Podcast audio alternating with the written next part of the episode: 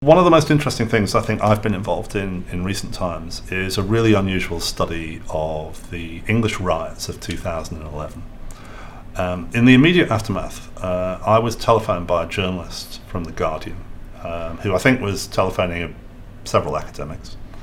And he wanted to know whether there was any possibility whether we might be interested or in setting up a study of the riots in partnership with The Guardian newspaper they'd been involved very much at the forefront of reporting the riots and they'd collected a huge amount of data and they were thinking about doing something bigger. But they recognized i think that it might be helpful to have a university on board.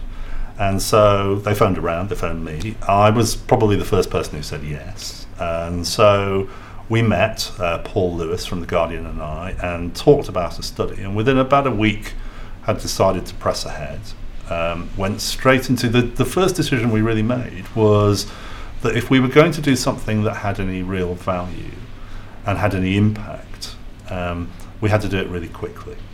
So it wasn't going to make sense, it wasn't really going to work if we did the usual social science thing of take three months to think about it, another three months to plan it, another three months to raise the money uh, and then a year, 15 months to do the study, and then another nine months to write it up. Everyone would have forgotten about the riots.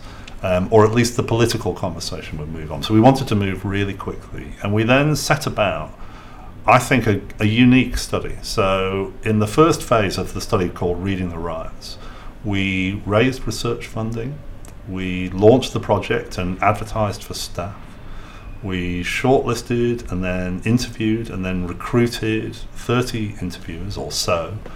Um, we designed the study, we trained the staff, we sent them out onto the streets of London, Manchester, Birmingham, Liverpool, and so on to interview rioters in our first phase.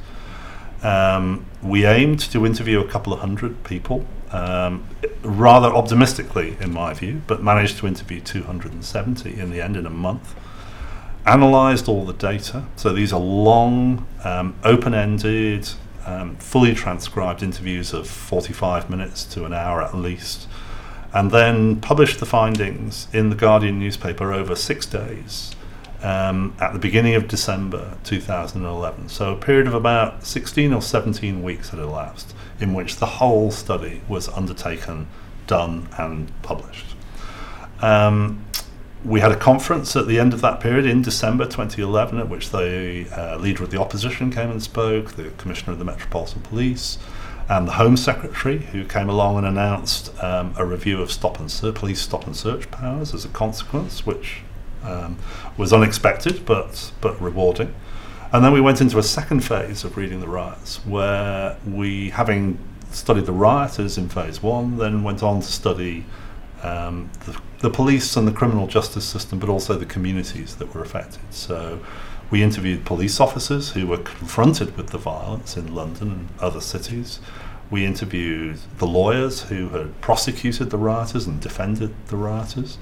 Um, and we interviewed people in the local communities most affected by the riots. Um, people who had lost their businesses, their homes, their livelihoods, um, and people who were described in some quarters as vigilantes, people who'd come out onto the streets to protect their communities, feeling that they were insufficiently protected by the police or others, and then published that second phase in The Guardian in July 2012 over a period of three days.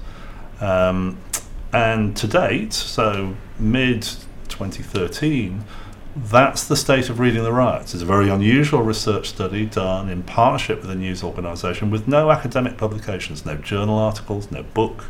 Um, everything is published via the newspaper. There were films, there were a whole series um, of articles, 20 or 30 pages in the paper, and they're all available on The Guardian's website. Um, there will be a book in the future, probably called Reading the Riots, um, probably in 2014.